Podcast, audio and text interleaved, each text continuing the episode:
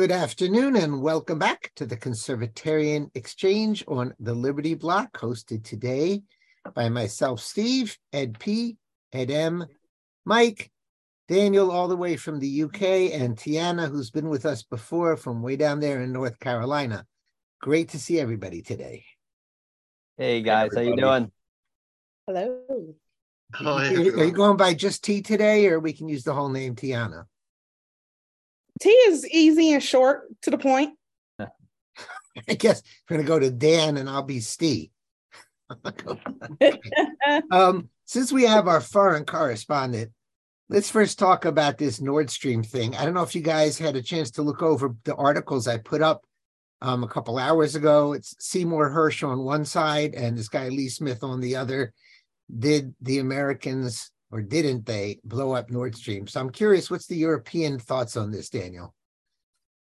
Well, I don't know what the European thought is generally. I would have thought that the Germans in particular would be extremely annoyed by this, as it's a direct damage to their economy.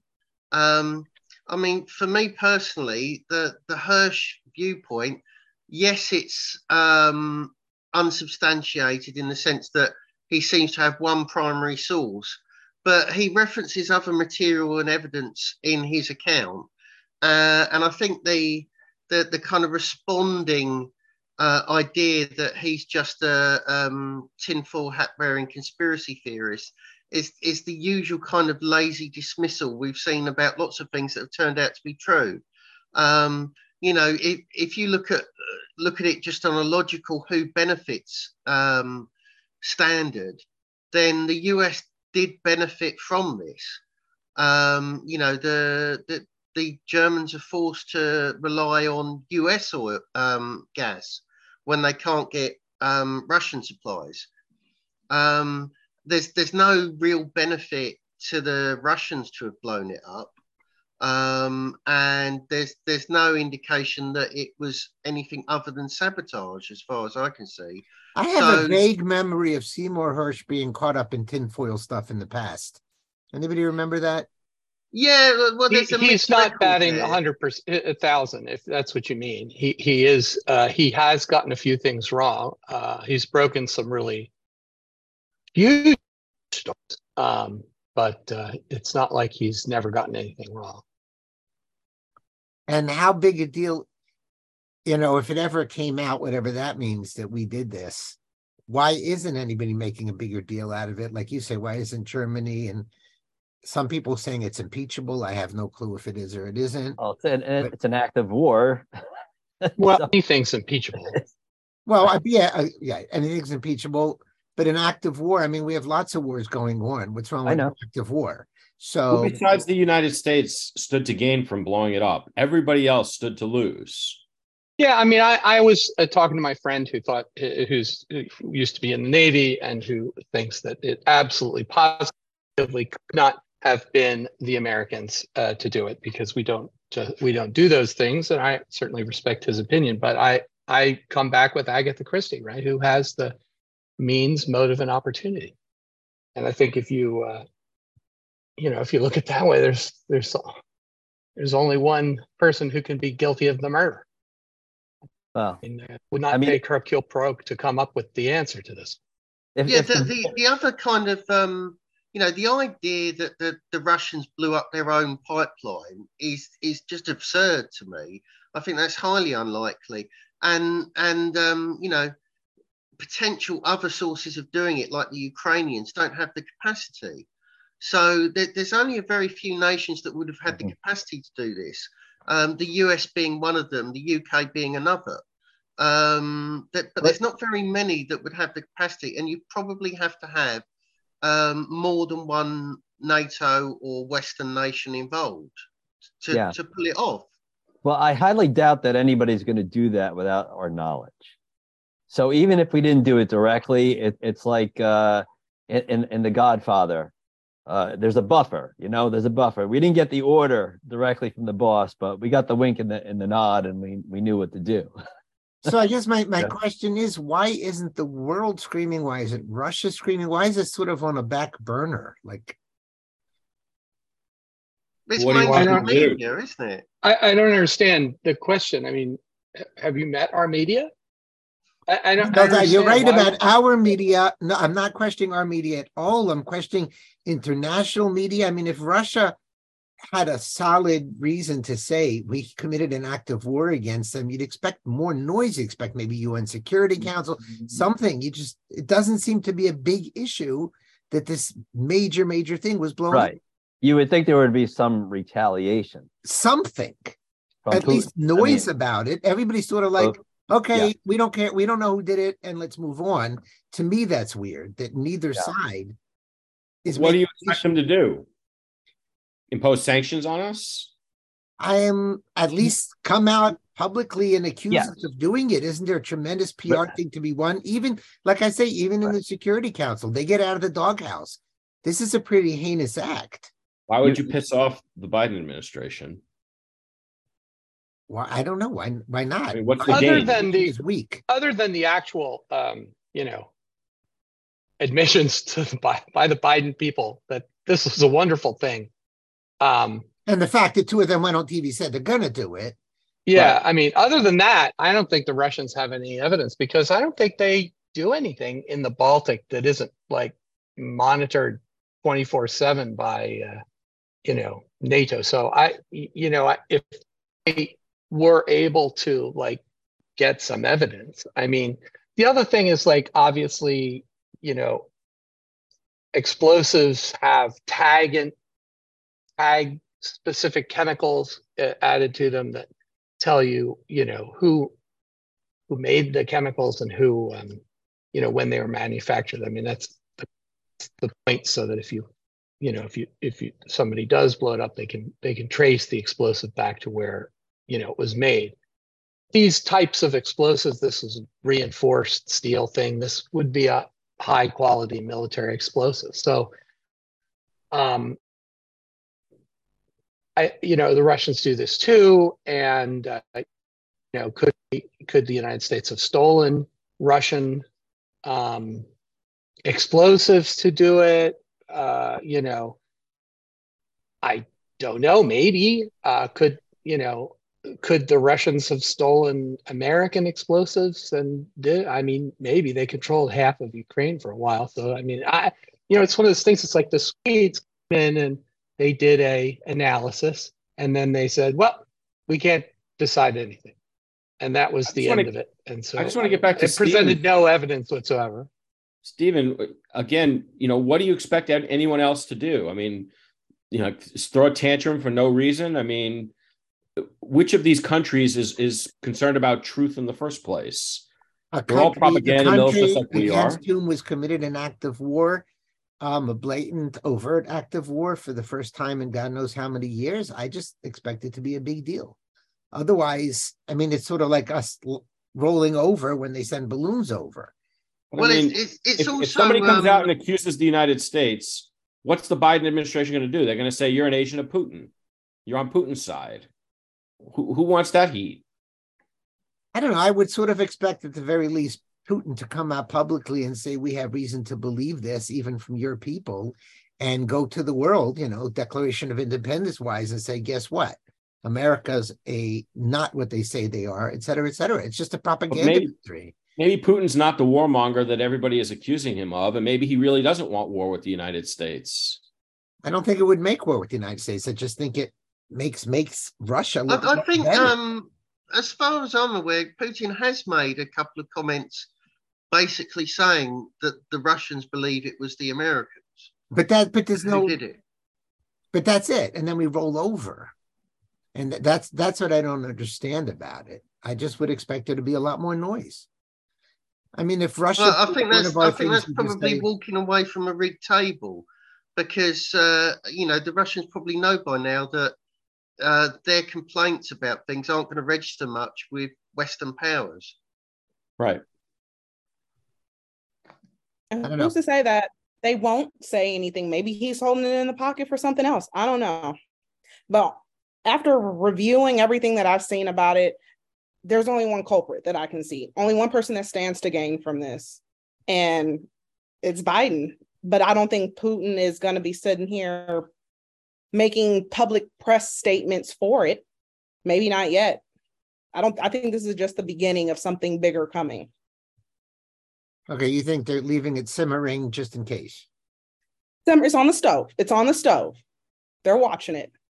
Remember, Putin had, I think I read a lot of right-wing propaganda that, oh, the Russians have got, 500,000 men ready to redo the, a winter offensive, and it's going to be bad, and they're all going to, the Ukrainians are going to die. And I was like, yeah, they might have the manpower, but they don't have any weapons because their entire army has been destroyed. They're using 1950s tanks now because essentially all their modern tanks are. And, as far as the artillery pieces, they've lost a lot of them too. So, I think if you look on the in the right-wing media, they're like, Putin's in the driver's seat, Putin's going to win, Putin. And like, they don't get the logistic issues that Russia has, and the, all of their military trucks are destroyed, and they're using, civilian trucks now, which have, issues, and they're still rail heavy, so they can't advance much beyond the rail heads. I think the biggest thing lately is that we found out that from Benny Johnson that a peace deal was made relatively early on, and Biden and the West interfered with it. Johnson, is it right, Benny, the Prime Minister of Israel? Netanyahu. No, it was Naftali Bennett. Yeah, not Johnson. Naftali Bennett. Yeah, Johnson's. I saw that he actually recanted some of that he misunderstood, that the translation was not accurate. First of all, I don't know if Bennett said it. Yeah, because he found a horse head in his bed, Edward. He found. I mean, come on. More Godfather references. There is nothing Naftali Bennett could say that anybody should believe. So if he said it, that's worthless. Okay, he hasn't said a word of truth in years. He's probably the least trustworthy person in Israel, if not in Israeli history, after what he did. But is there any other reason to believe that that's true? It's not the first report of that. That's what I'm saying. Are there other reports? And also, was there no environmental disaster from this blowing up? That was no big deal either? Yeah, that's interesting. I mean, if the Biden administration did it, they put their Green New Deal agenda and all that to the side. So where is AOC? I mean, I'm just thinking there's even like WEF, is anybody making noise? It's like nobody cared. Yeah, right. One of the biggest environmental disasters in recent memory, right? I thought it was a New Deal. All right, so let's move off of... well, you can always tell. You can always tell if something is... independent of the narrative, because the news media actually attempts to do their job. Like, what did happen? What did go on? Let's dig into this and put it on the news, the local news, not national news, but local. We'll put it on the local news and find out. And then you can tell when things are counter to the narrative, they just go away instantly. Really, like, nobody talks about them at all. You just can't find anything about it. And of course, if they go or is the narrative, then they get pounded upon by every news organization for months. I mean, Emmett Till, it's 75 years after Emmett Till was killed, and he routinely shows up on the front page of the New York Times. Because they have to go with the narrative, right? But I mean, there's all these other murders that have been showing up that got to talk about that later. So what do you guys want to hit first, Ohio or the balloons? Can I just make one other point about the Seymour Hersh thing? It's quite funny as well when you immediately see the rewriting that goes on, like his Wikipedia entry was changed to include the description conspiracy theorist on the second line. Really? It happens instantly. Yeah, it's funny. If only Orwell knew about Wikipedia, he would be so happy. Well, why don't we rewrite it? Bring it up to date. Yeah. Okay, which is the next flowing story, Ohio or balloons? I don't think there's much to talk about on the balloons. Ohio is the big story that's not being covered. Talk about Ohio. I mean, I believe that's an environmental disaster. I think Mayor Pete has it totally under control.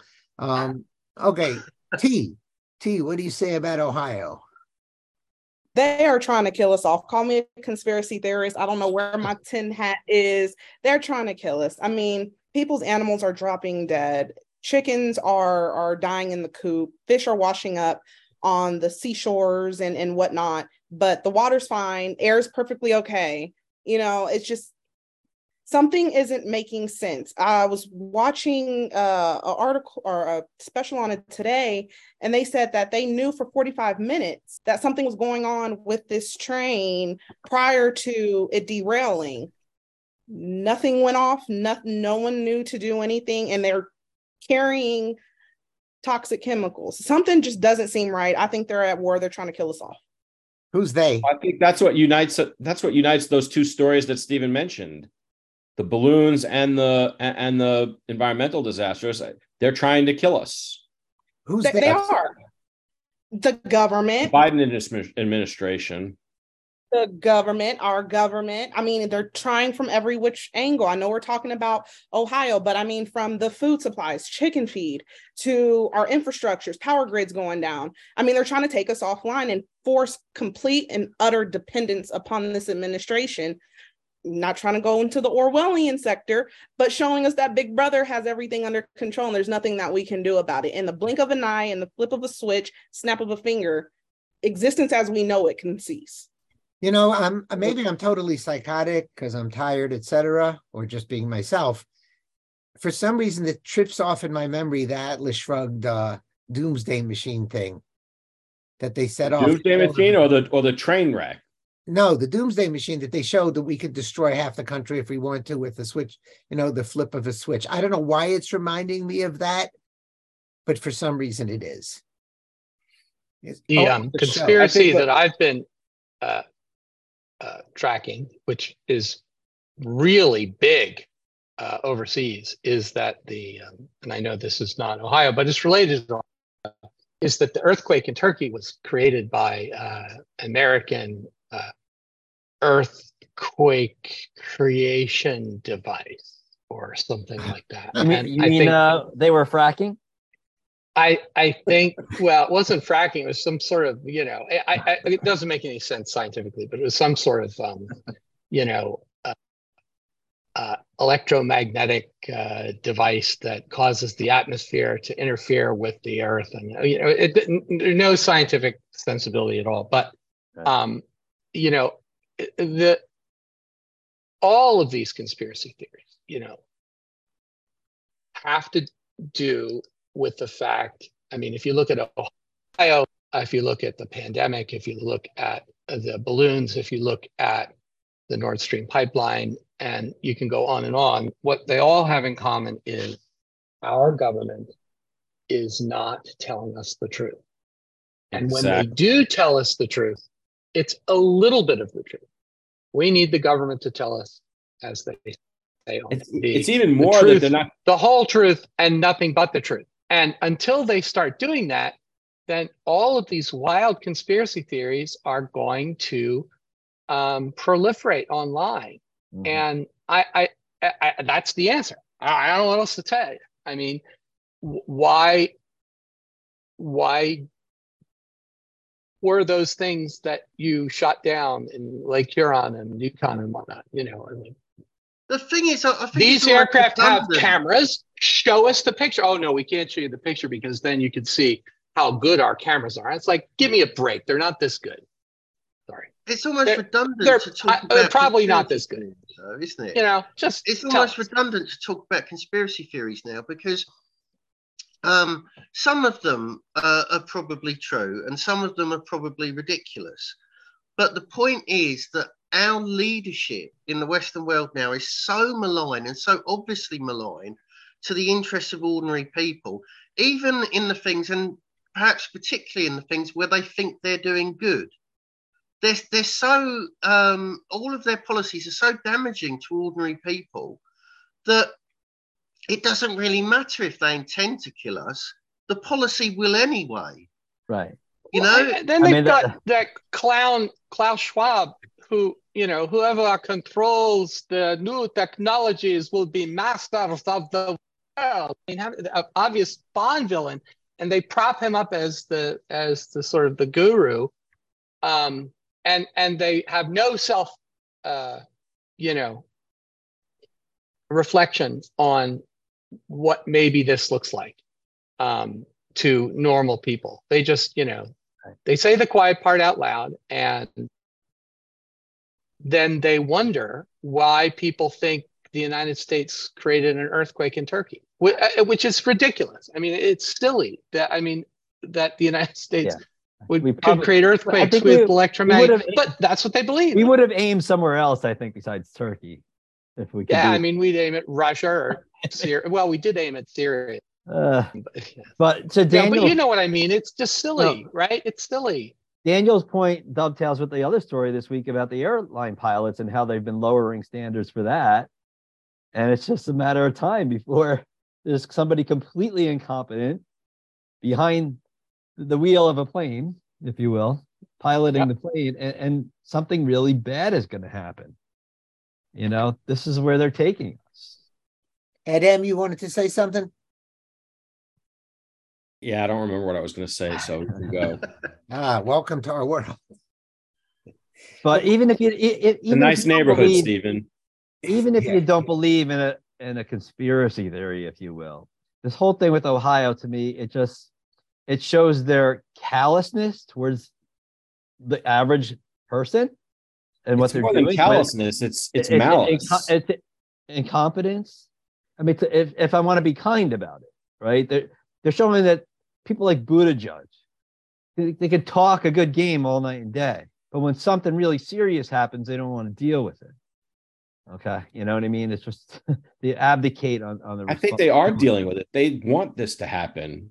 Okay, I'm providing sort of the non-cynical point of view that if it's not purposeful, it's incompetence and callousness. But anyway. Well, I mean, there is. I'm not dismissing that you're right about it. I wonder if there's any connection between this idea going back to the 60s.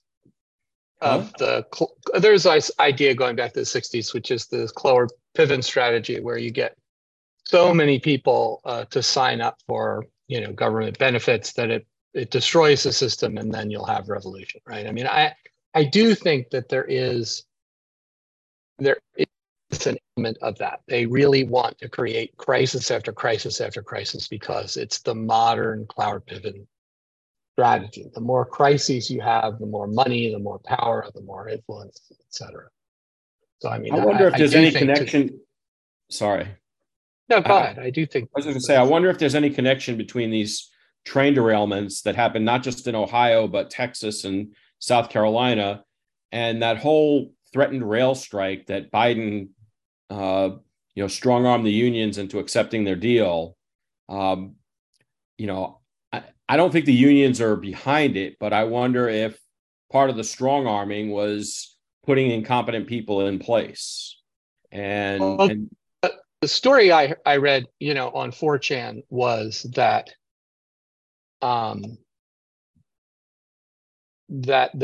they were striking over working conditions. They're going to strike over working conditions, and Biden put a stop to that.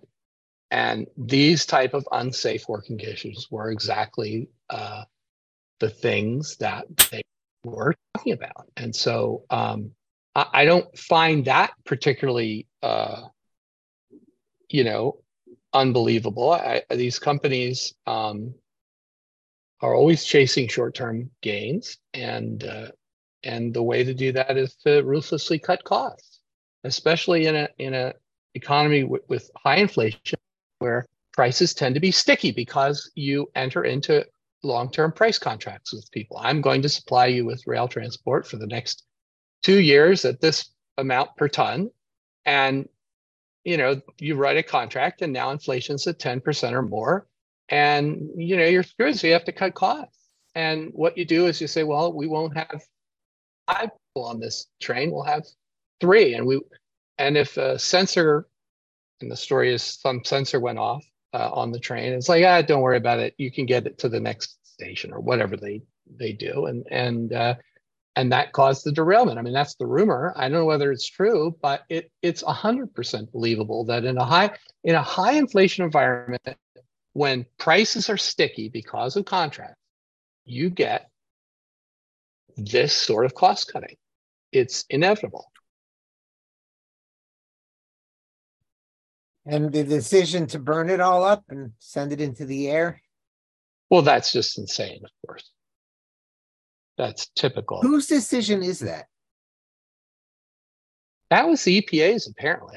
As far as I could tell from all the videos I've watched, that was the, might have been the Ohio EPA, but it was the EPA. I mean, I'm just wondering how high up a chain do you have to run that kind of decision?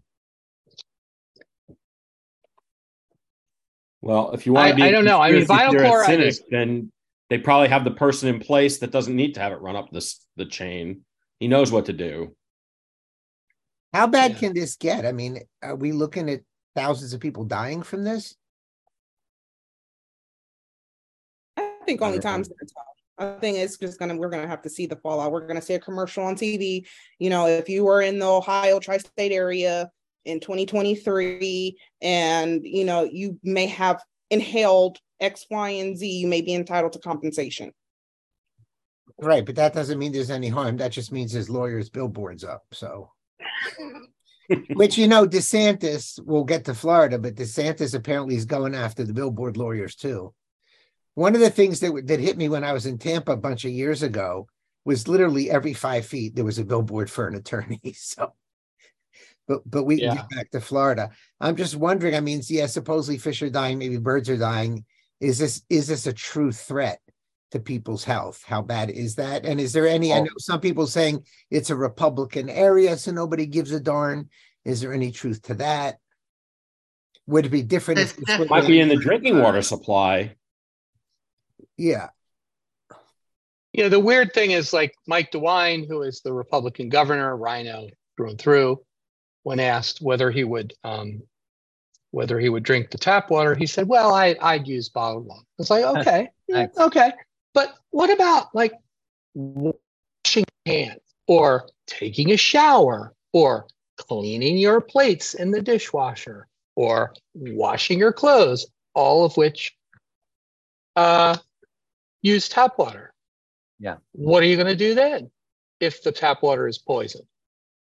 And it's not just poison like, oh, you drink a bunch of it and you might get sick. It's poison like you get it on your skin and it hurts and it gives you a rash and it's very, very bad. So, let's wash all our clothes in this water and then we'll put them on.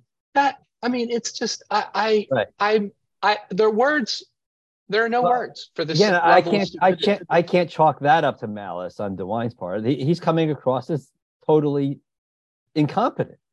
Yeah, stupid. I mean, compare that to the way they act every time that there's a hurricane on the way.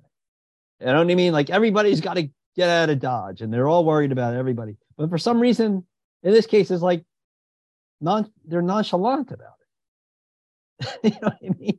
And we know that people are going to die. I don't, you know, I was watching Tucker last night, so some of these people, they're still there. And I'm like, what the hell are they doing there? You know, it's like being a 3 mile island or something. You got to get out of there. I'm sorry. You know, you're probably not going to be able to live there. Yeah. I'm guessing a lot of people can't afford to go live in a hotel for 2 weeks or 2 months or whatever. Well, they have to do something, or what are they going to do? Wait to get sick and die? Well, where's running out there to house everybody? And, or is it just you can't blame it on Trump, so who cares? I'm certainly, if it were Trump, you know, they'd be flipping out. I mean, you would think, but is there a FEMA response to this? I have not heard of one, and it was not. Tucker had a live reporting last night, so I didn't hear of any. I mean, I assume. I mean, look, everything they say is a lie, right? Why did they shoot down the balloon over, you know, the coast of South Carolina?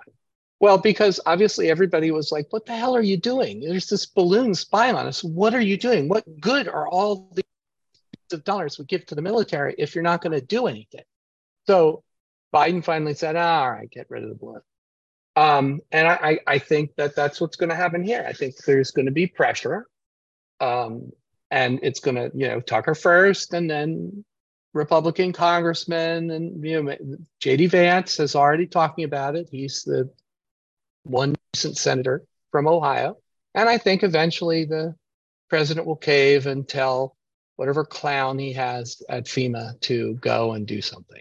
That's how it works. The things that all these people share are the green agenda. You know, the planet is dying. We all have to do something urgently. We need net zero. We need to fundamentally change our lives to save the planet. So they've all got that green agenda, and they've all got this, you know, incredible restrictions were necessary and good, and novel vaccines were, and experimental vaccines were necessary and good. They've got the public health agenda as well. And this is both those things, what's happened in Ohio. It's a public health emergency, and it's an ecological disaster. And the same people who are so concerned about these issues, supposedly, on climate change and on COVID, don't seem to give a damn when it's a real emergency that you can see with your own eyes. And isn't this a great chance to sell off the rest of those unused blue masks and tell everybody they help? Exactly. Yeah, I don't know.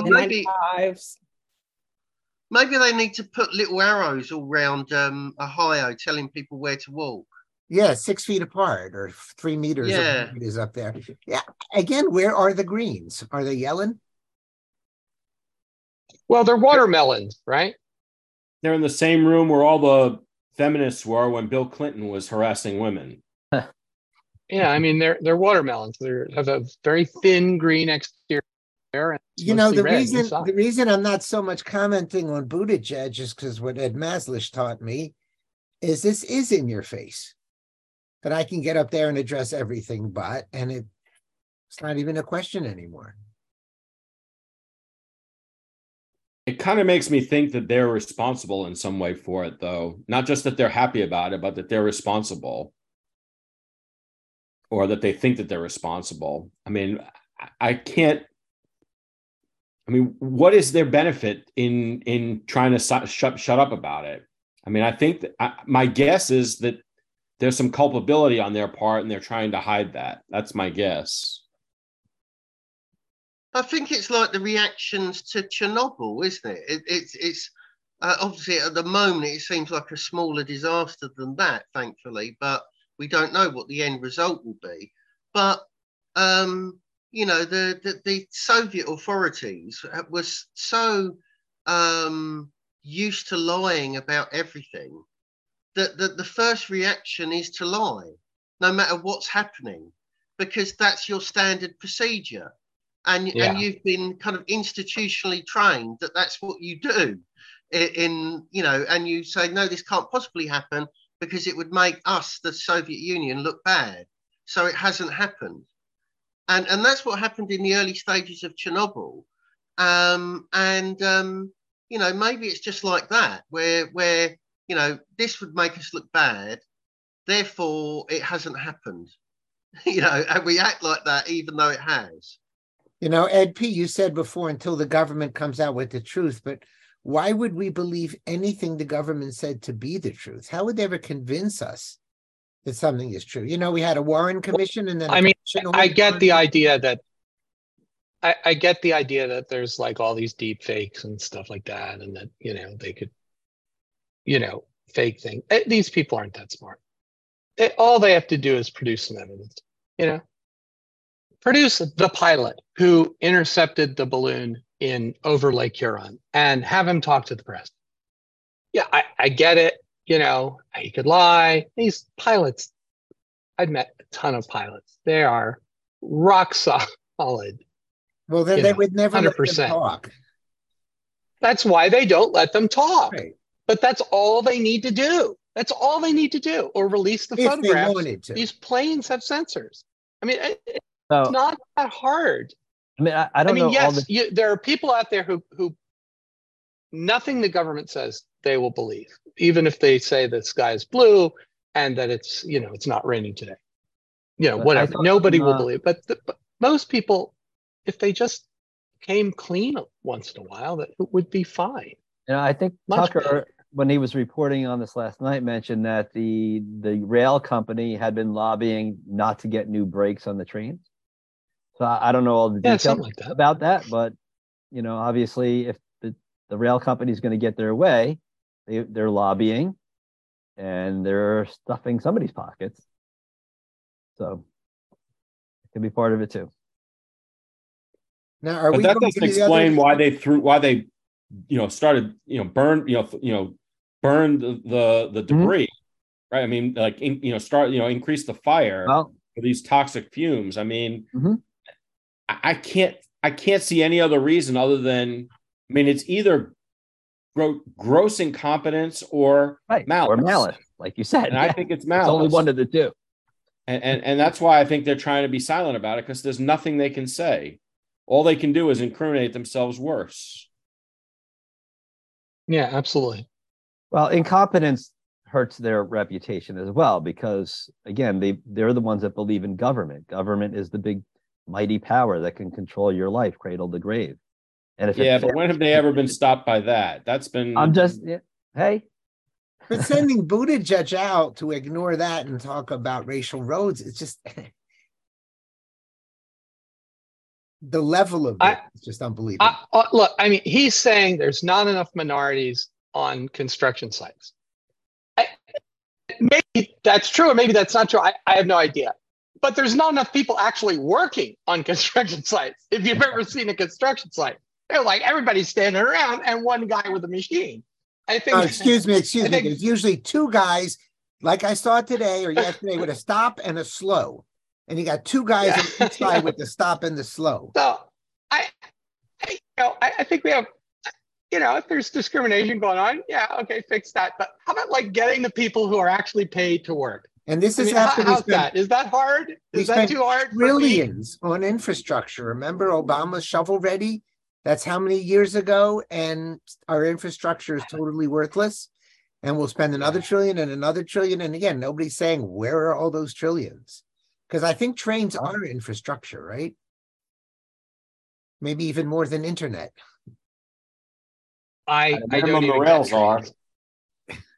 But we have a subway here in Northern Virginia in the Washington metropolitan area, and everybody supports more money for the subway. You know, not because they're going to use it, but they hope other people are going to use it so that the roads have less traffic for them, right? That's why people support.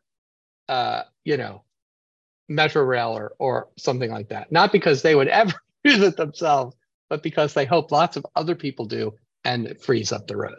The whole thing is a giant scam. I'd actually agree with that part. Get them all off the roads. That one probably wouldn't bother me. Did anybody watch that show on Sunday night?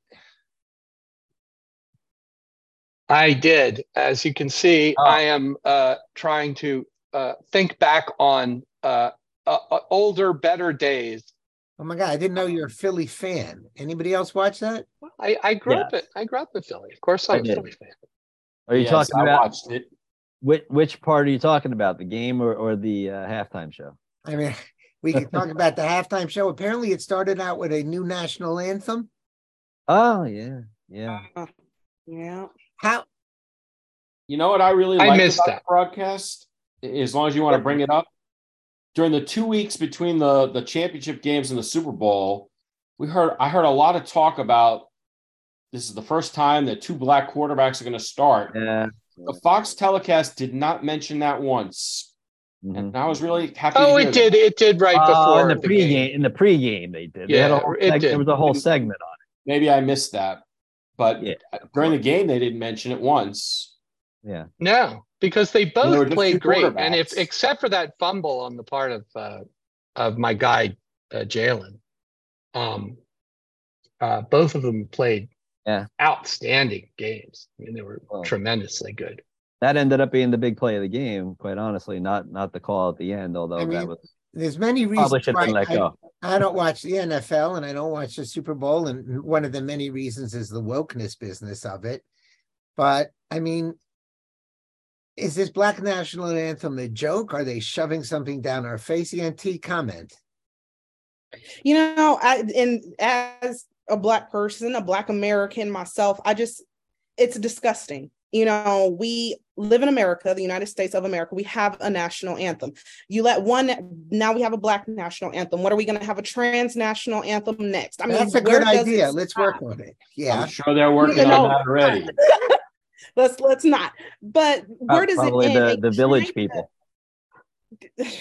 You know what I mean? Yeah, and it plays into the white nationalists who say, if you have different nations, then let's have different national anthems. Then we have different nations. Let's have different nations. Let's have a white nation, a Black nation. Okay, it plays right into the white nationalists. We have to bring back TWA, guys.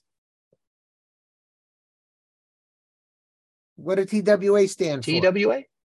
TWA, Trans World Airlines. Come on. Yeah. Yes, I've flown on it many times. It's the natural, the Rainbow Airline. They'll just repaint the planes. You go ahead, T. I mean, does anybody sing this thing outside of the Super Bowl? Does anybody even think of such a thing? I learned it back when I was in 5th grade, and that was the last time I heard it. But let me explain. I had a Black Panther for a history teacher. That's why we learned it. But other than that, I mean, no, it's divisive. They're catering to this wokeness when all they're doing is dividing the country more. What was wrong with just the national anthem in America the Beautiful? How about if you want to sing the Black National Anthem? I don't even understand what that is. If someone could break down the terminology of that, that'd be most helpful. But have your own Black National whatever league and sing your own Black National Anthem there. Same thing with the trans. Have your own trans athletic events, sing your trans athletic national anthem, whatever that may be. Do you see how just it convoluted? We're going to have a dog national anthem next. Where does it stop? And as a Black American myself, I'm frankly quite offended, especially when I have people like my husband and my great-grandfather, my grandfather who served this country for that national anthem. You know, you're trying to, and that's part of the liberal agenda. They're trying so hard to cater to these groups when what they're doing is actually racist. Was this do you think they're trying to cater to those groups? I don't think they're catering at all. I think they're just using those groups to try and destroy. Yeah. Divide and conquer. The same playbook. Oh, wait a minute. I gotta promote Alu's latest book. What was it called? He just published book number 7, and that was the point of the book. Give me 1 second. Was this anthem written by a Black or a white? Do we know? I believe it was a hymn written way back when. Let me see if I can pull up the hymn is an HYMN, not HIM, because we don't want to peg him as a male, right? It was written by James Weldon Johnson, an African-American who was born in 1871 and died in 1938. He was an activist, and he was part of what's called the Harlem Renaissance, where a lot of modern culture sort of began in especially music in the Harlem Renaissance. So who was the first person to call this the Black National Anthem? Who was the first person? I mean, how did the NAACP in 1919? The NAACP dubbed Lift Every Voice and Sing the Negro National Anthem for its power in voicing a cry for liberation and affirmation for African-American people. Johnson would be appointed to serve as the NAACP's first executive secretary the following year. It has similarly been referred to as the Black National Anthem. So 1919. 100 years ago. I didn't know more about it than I do. Guys, I didn't know anything about it until I saw the Wikipedia. Oh, where did I lost this? This was the book that Alu just published, and it's on this theme. So I guess I should put it up there in deference to our fearless leader. And yes, it is about dividing and controlling us. I did not know there was a separate nation within the United States. Well, you know, it's funny because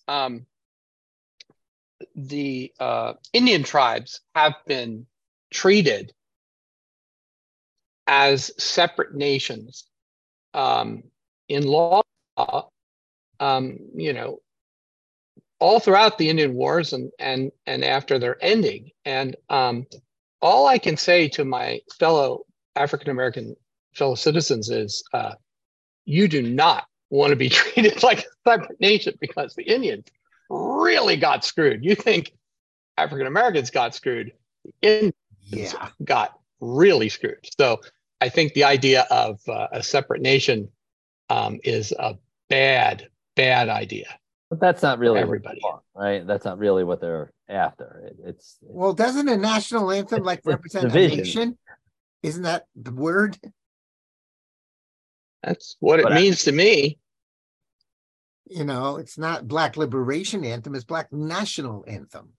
Mm-hmm. So, I mean, I wouldn't want there to be a national Jewish anthem. You want a national Italian anthem? First of all, maybe. These games, well, at least the Italians sing well, and I guess Blacks sing well. But, you know, these games go on way too long anyway. Can you imagine if we had like 7, 8 national anthems going on? We're headed there. We're absolutely headed there.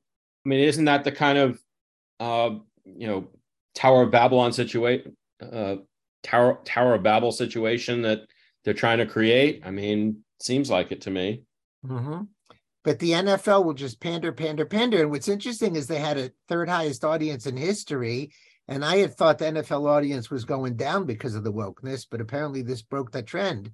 Oh, it did go down because of the wokeness, and they mostly cut it out, mostly. But they couldn't help themselves. And this is even with the racist team playing. I mean, wasn't there a team playing that was openly mocking American Indians? Yeah. Well, I again, people are interested in the football game, and you know, some people are interested in the commercials. I tended to think the commercials were mostly awful. I agree. Unfortunately, I have a work phone call to take, so I'm going to leave you here and see you guys next week. See you next week. Thanks. Is the one of the big stories from the Super Bowl the gentleman who committed that horrible penalty and then came out and said, "I did it"? Should that be a bigger story? Why? You mean the controversial play at the end? I mean, sportsmanship, that somebody said, you know what, I did it. And that's sportsmanship that we don't see much. I mean, I don't have a problem with what he said. I mean, I know, I think it's a positive story. I think when we used to grow up in sports back in the old days before you guys were born, those were the kind of heroic stories that somebody would say, no, I made the mistake. Mm-hmm. It's okay, rather than blaming everything on everybody else or LeBron James falling all over the place. And I think, in a sense, that should be the played up story here.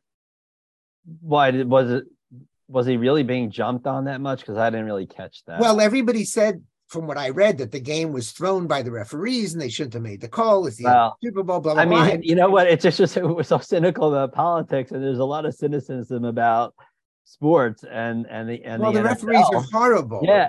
Well, but the point is, he came out. There are people that believe the refs are in the tank for the league. And what the league wants. I mean, I don't disbelieve it, but he came out and said, "I did it." I just think that's an act of sportsmanship. Do we even use that word anymore? There used to be honor in sports. So I mean,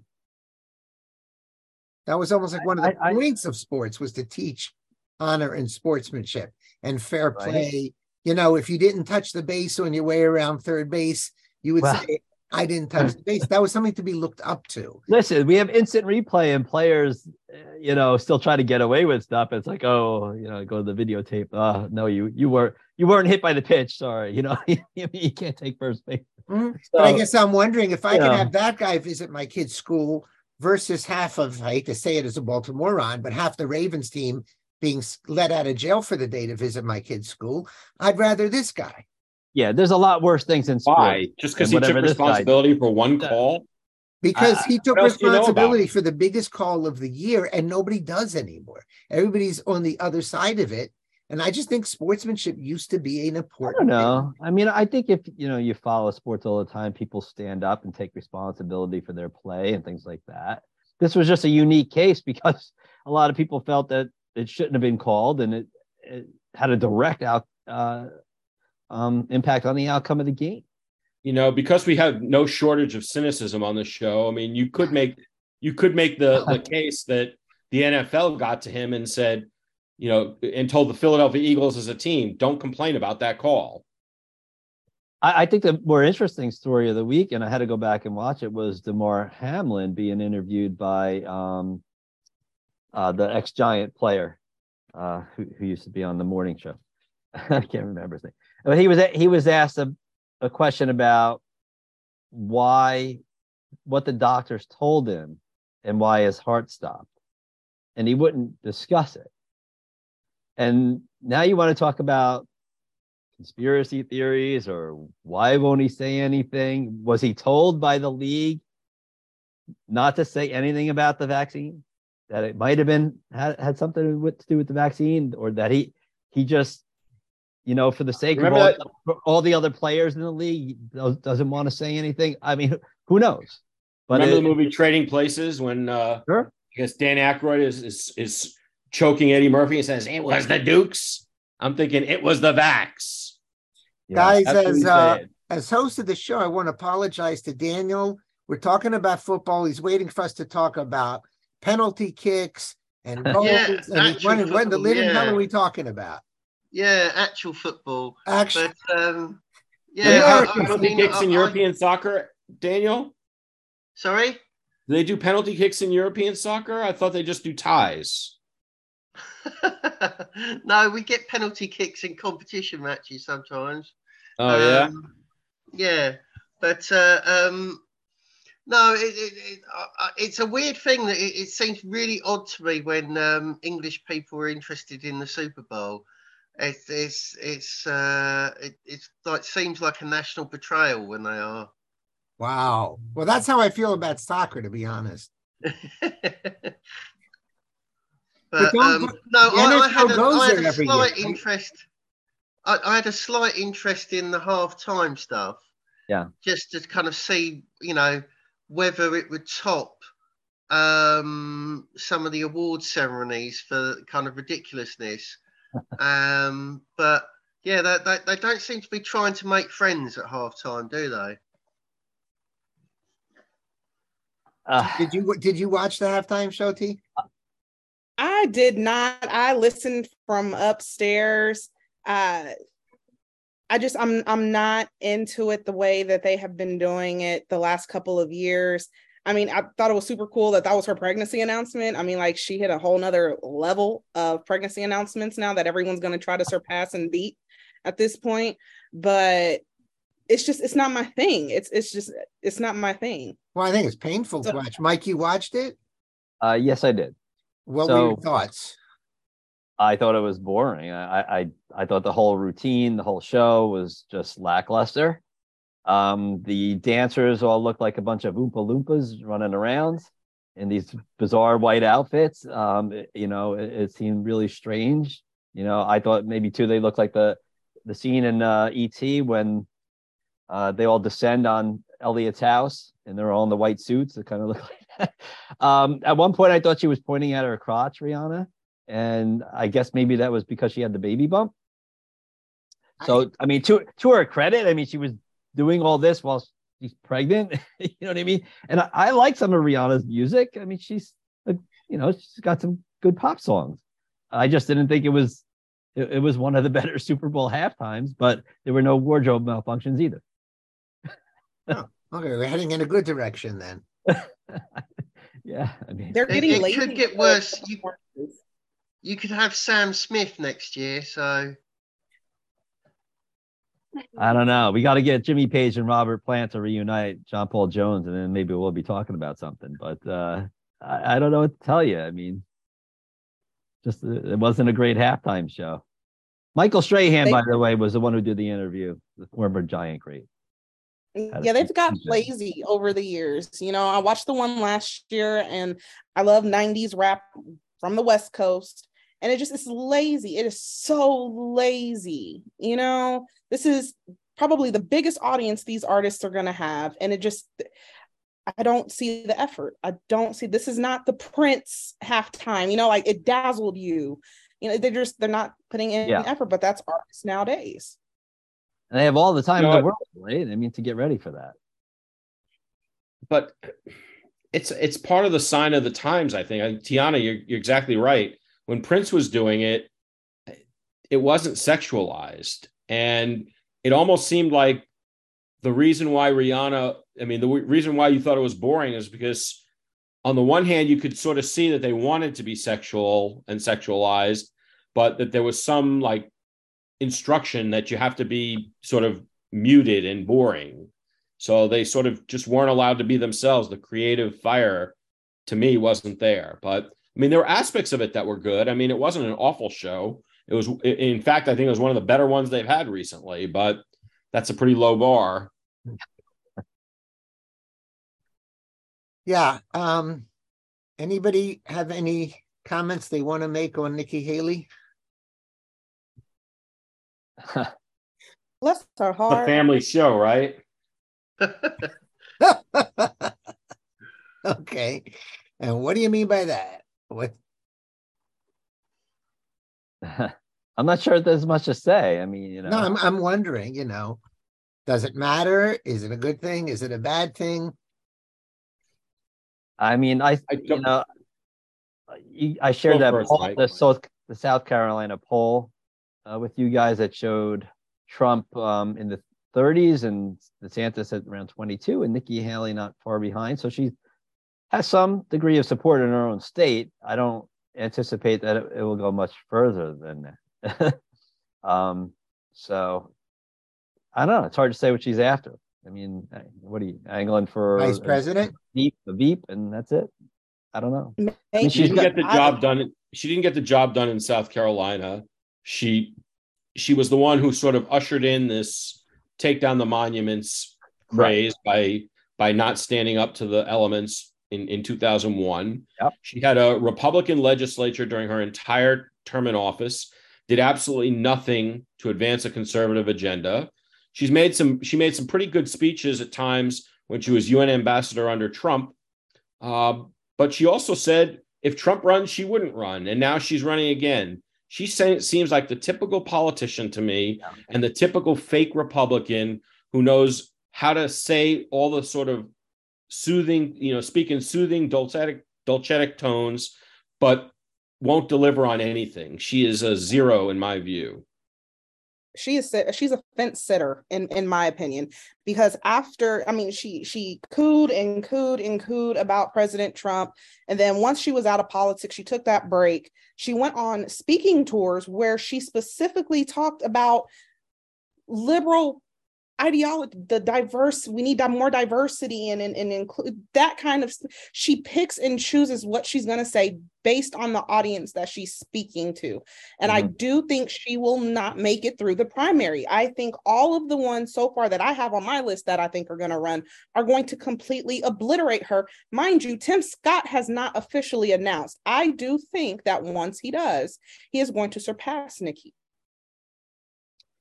Isn't it really a two-man race? I mean, there's nobody who can win other than Trump or DeSantis, as far as I can tell. It's a two-man race, and all these other people, you have to be blind, deaf, dumb, and blind to not see that. So anyone else who declares is not doing it for this because they think they can win. They're doing it for some ulterior purpose, whether it's to become vice president or to be a thorn in somebody's side, or to be a stalking horse for one of the two that the you know, whoever you prefer between Trump and DeSantis. To me, it's a two-man race. I mean, that's how I see it. Mm-hmm. Yeah. So it's not really serious. I mean, that's what I tend to think without thinking about it too much. And yes, she was a disappointment. She seemed to have been going in a good trajectory and then sort of undercut herself. I think that's what people think. Yeah. Well, speaking of governors, we have to talk a little bit about DeSantis, who continues to have his finger on the pulse. And this past week, he went after the ESG BS down in Florida. And basically, I believe they passed legislation there banning it. That you people cannot be targeted for their political beliefs by their financial institutions.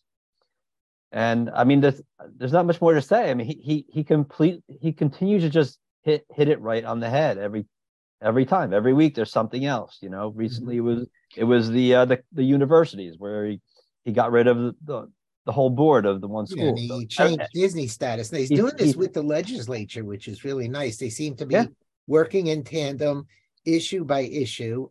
I'm kind of going to be interested in the, you know, obviously I'm a states kind of guy, you know, make America states again, et cetera, et cetera. When the states go against the banks, which I believe are federally chartered and under lots of... Some are federal, some are state. Right. But he's going against the whole system. And will that affect the banks in other states? Like, how will this whole thing play out? And if ESG is banned in Florida, that means a bank that has any office in Florida. What does that even mean? Say that again. It means you have any control over? The banks will still operate, won't they? They'll just be prevented from financial decision making. Which banks are under Florida's jurisdiction? I think all of them are, because even if you're federally chartered, that doesn't mean you can operate with impunity to the law of Florida when you're in Florida. Is that in Florida meaning you have a physical branch in Florida? Or how about if I bank with Chase and they don't have a physical branch in Florida, but I do my banking over the internet? Who does he have jurisdiction over? And I don't know that that's a settled question. It might not be a settled question, but I would think that where you live, it would have to be a local branch, something with a brick and mortar presence in Florida. Right, because I don't know that he can touch one that doesn't. And we know nowadays a lot of people don't care about water branches at all. I mean, as a lawyer, I can tell you that if some out-of-state bank were directing its advertising into Florida and saying, you know, send your money to us here in Georgia or Alabama or Washington, for that matter, if you're directing your advertisements to Florida customers, I would say that there's an argument for jurisdiction in that situation. But it would be an argument. Correct. It could be a lot of fun, so to speak. So I'm just because it's curious, you know, the big banks and the big money, how are they going to react to this? Do they just ignore it? I mean, Florida's the second or third biggest state, I believe. Lots and lots of money. Are they going to cave? Are they going to fight it in the courts? They're not going to just walk away from Florida, I don't think. Florida's awful big. So it's just going to be interesting. Well, the way it would work is that he would start a regulatory or a criminal prosecution, and he would either get a judgment or, I mean, you know, at some point somebody is going to object to they would either object to jurisdiction or, I mean, I guess you're not going to have a criminal trial without the defendant being present, but a civil trial, they would potentially enter a default judgment, and then the state would go and try and collect on it. And which that's you would have you to would... do in a federal court, right? By definition? No. If you violate Florida law and the Florida regulators come after you, they can sue you in a state court. You can raise federal defenses in a state court. In what sense? I always thought a state, I guess I'm wrong, one state court has zero jurisdiction over anybody in any other state. Like, can a guy in North Dakota subpoena somebody from South Carolina and not be just flip the bird? Can he subpoena him or sue him? A judge. Can a judge say you have to appear in my courtroom when you don't live in my state? My understanding was they have zero jurisdiction. Well, I mean, there's an interstate compact where you can subpoena people in other states. It used to be a little more nebulous as to how to do it. But the bigger question is suing someone in a different state. And that's something in law that's called long arm jurisdiction, where the long arm of the law pulls you back into the state. You know, for instance, if I'm driving in New York, where you live, and I run somebody down or have an accident, and I say, oh, you know what? I'm going to get out of this state before they can sue me. Well, you can't, I can't say, well, I'm in North Carolina right now, so you can't serve me. If I committed a tortious act in New York, you can serve me through what's called long-arm jurisdiction. And even though I'm here in North Carolina, you can make me answer in a New York court. And if I don't answer, you can get a default judgment against me, and that judgment will be upheld. How do they uphold the judgment? Well, they get a judgment, and then they find my assets, and they try and levy on my assets. And I object. The New York judge can't get your assets. He has to go through the judge. What will happen is, if all my assets are in North Carolina, you know, whoever I've run down sues, gets the default judgment, brings the default judgment to North Carolina, does something called domesticating it, which means getting right. He has to get it in North Carolina. He gets he uses the full faith and credit clause of the federal Constitution to get his New York judgment made into a North Carolina judgment, and then once he gets his North Carolina judgment, he levies on my property. But it'll be worse with the banks, because if I'm a guy in Florida banking with a bank that has no brick and mortar in Florida, I don't know what they could possibly do to a bank out of state. If I voluntarily want to invest my money with them, I'd even argue it's none of their business. Well, it depends on if they're committing criminal acts from out of state. Suppose the advertisements they send in are, you know, if you want to bank with somebody that won't lend to black people, bank with us. Florida would be able to say, you can't target our citizens with that advertisement, and we're going to come after you. And I'm sure that would be upheld. For the advertising. But first of all, I don't know how much advertising on the internet is targeted. And if I call you up and say, I want to invest in you, and you're out of state, I don't know. I thought that's all. But I mean, they could go after him for regulatory fines. I mean, I don't know what the fact pattern is going to be, but I mean, it's not just, oh, you know, we're suing you over the advertising. Maybe you violated a banking regulation, and we're going to sue. You know, they're going to sue for violating the banking regulation. Because the banks, they're not going to roll over. They're going to fight this, I would assume. I would think so too. I mean, they're quite powerful. So, I mean, I'm really glad he's doing it, but I think it'll be interesting to see how it plays out. Now, how about if Texas would join him on this? You know, another really big state, then it would be something, I think, even much bigger. How about if Republican governors in general could get together and start creating a cohesive opposition to this tyranny that's surrounding us? What happened to your cynicism? Question. You ran out of your cynicism or something? I was hoping for one governor somewhere. Yeah. Republican governors like Sununu. I mean, yeah. Or like DeWine, or like, who else do we got there? Sununu's too busy running for president. Yeah. Aren't they all? But okay, what didn't we get to today? Daniel from UK. What didn't we get to today? Well, it's a US story you put in your notes, which I think is a very important one.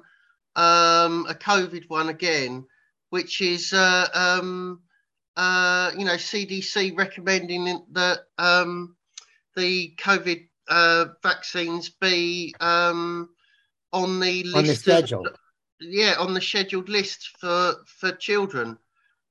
Which is utterly disgraceful, given the adverse reactions and the complete lack of necessity of providing this medication to children. You know, this goes down to kids as young as 6 months old. There's no benefit to them of taking this medication, and there's potential serious harms of them taking this medication.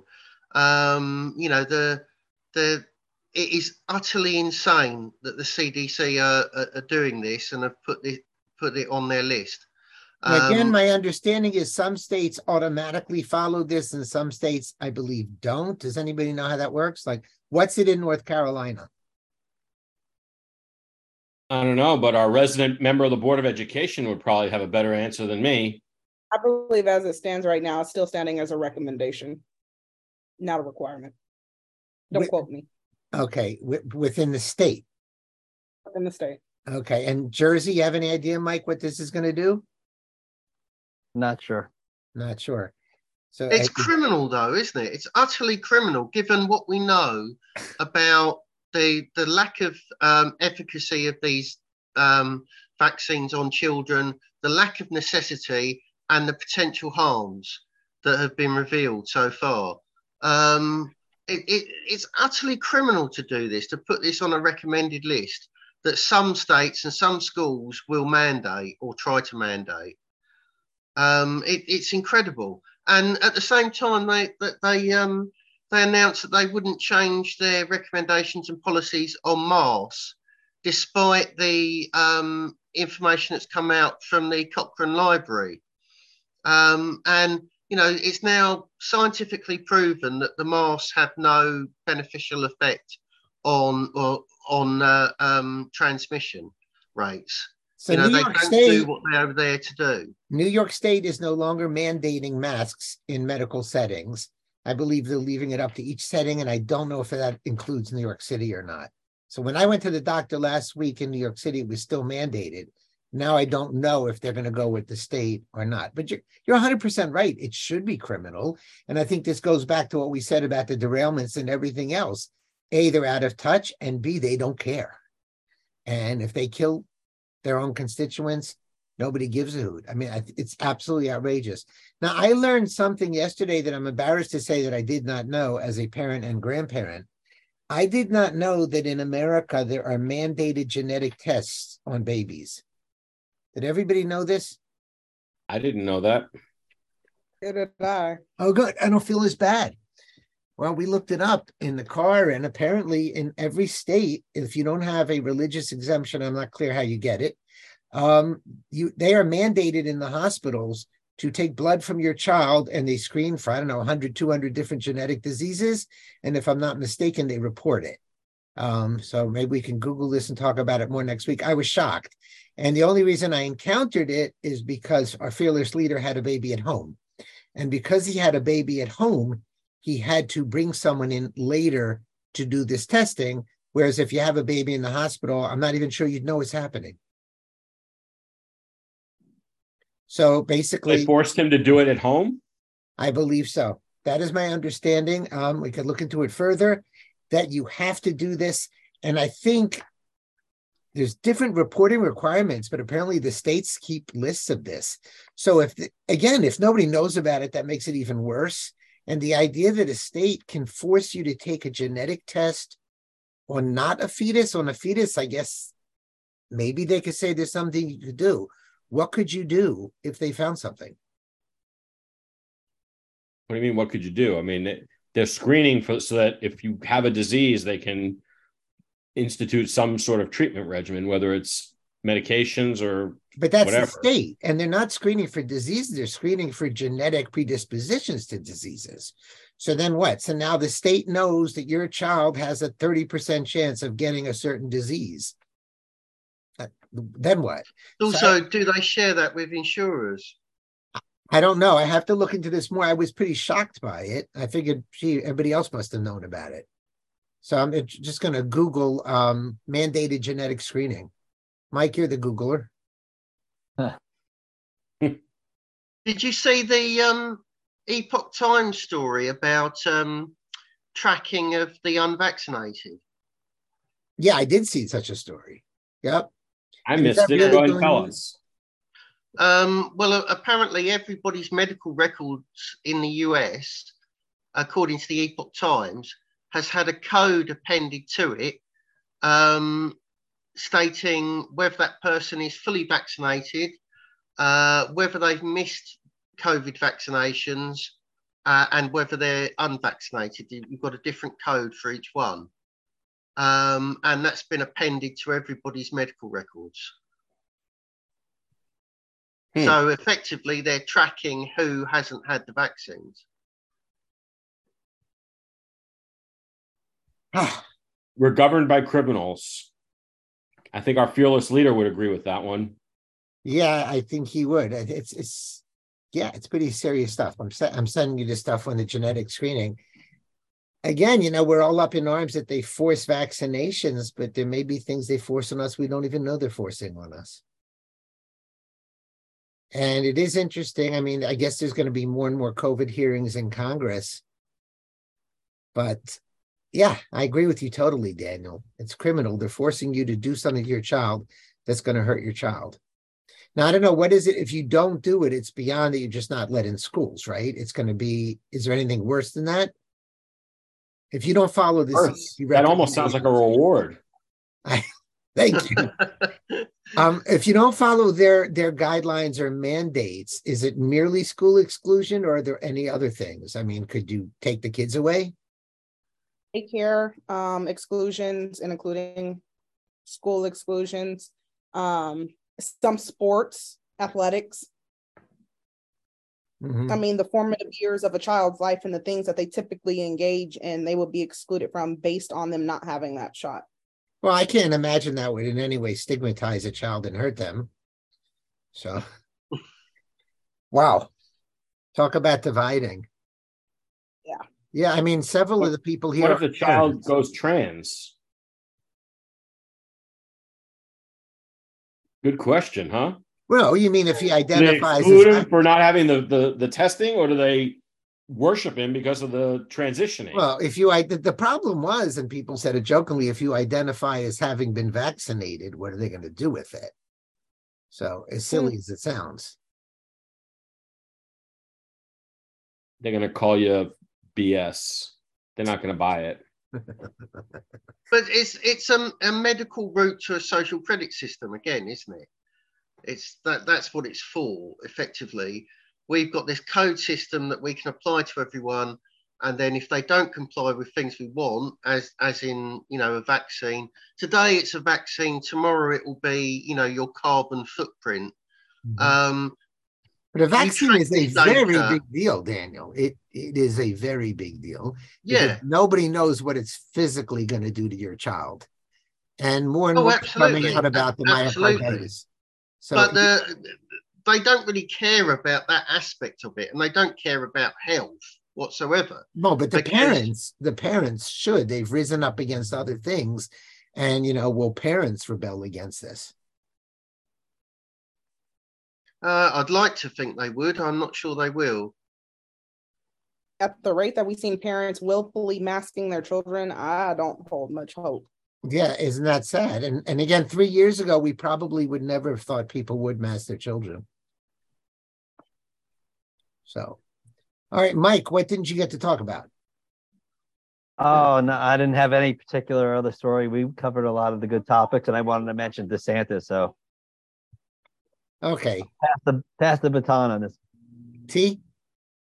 That animals are ditching urban areas for neighborhoods. This is thanks to Gina.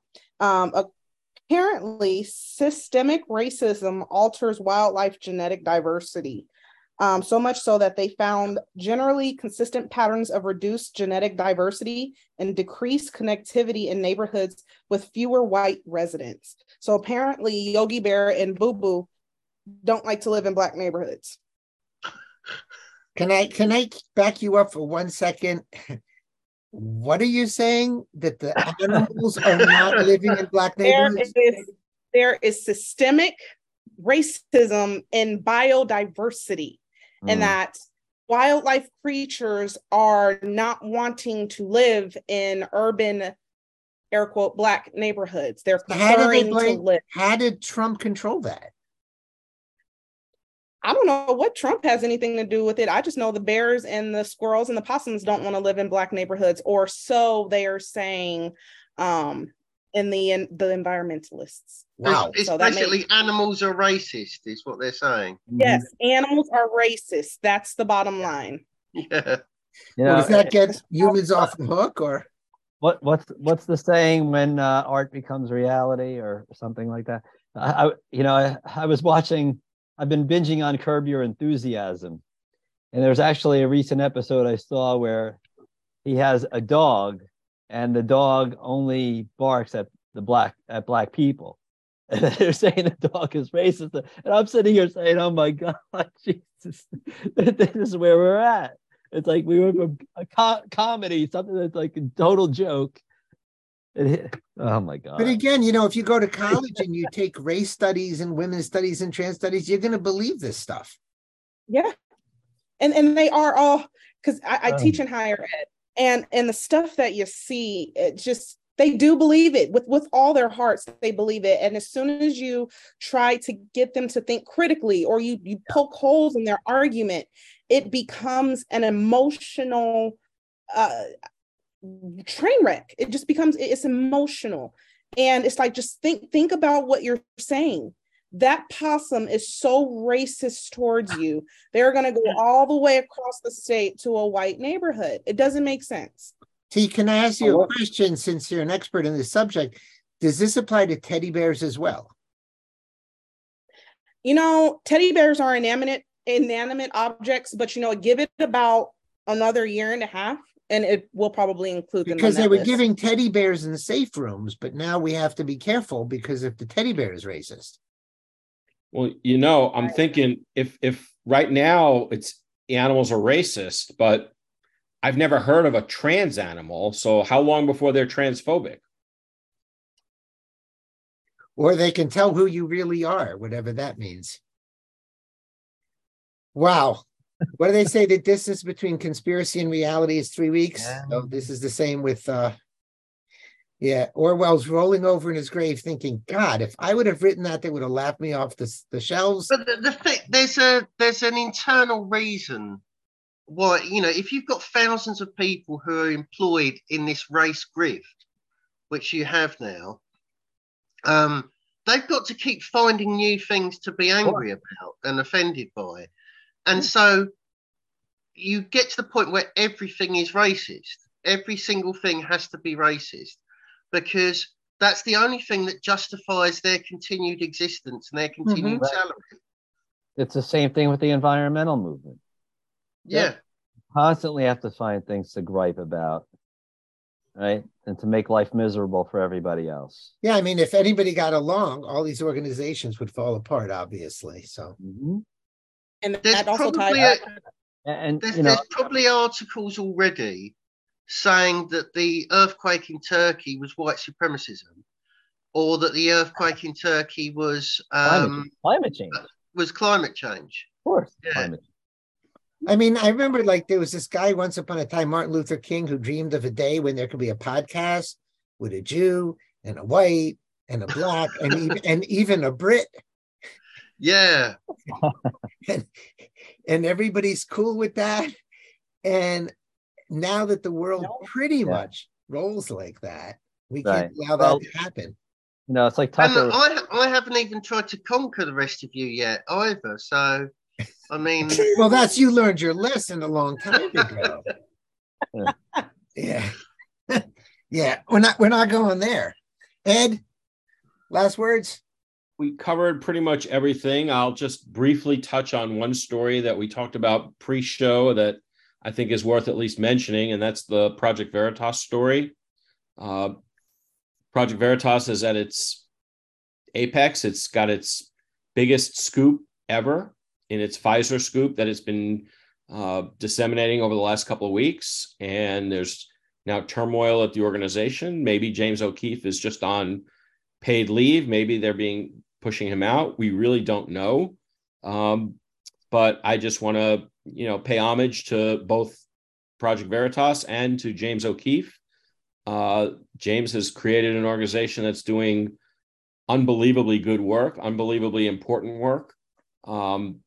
I hope that the two of them can find a way to reconcile. And if they don't, I hope that they can mutually separate and create competing organizations that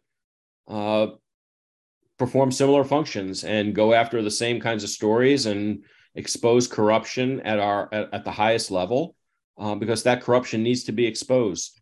So I just wanted to make sure we talked about that at least briefly. I know some people are asking, if he splits off, who's going with him and who's staying. I mean, to me, to separate him from Veritas, it just doesn't compute. It's like Breitbart without Breitbart. Yeah, Breitbart without Breitbart. MyPillow without Mike Lindell. I was about to say Drudge, but look what happened to that, so I didn't go there. Yeah. But, now we got Project Veritas on the other side of the world, and then what? So Who knows what could happen? Liberty Block will always remain Liberty Block. That is our promise to you. Unless it becomes Conservatarian Exchange. Amen. Okay. Amen and a women. A women. There you go. With that, we wish everyone a wonderful evening. Thank you very much for being here with us today. Thank you to my co-hosts. And we will be back next week, Wednesday, regular time, hopefully. Please send feedback to the Conservatarian Exchange at libertyblock.com.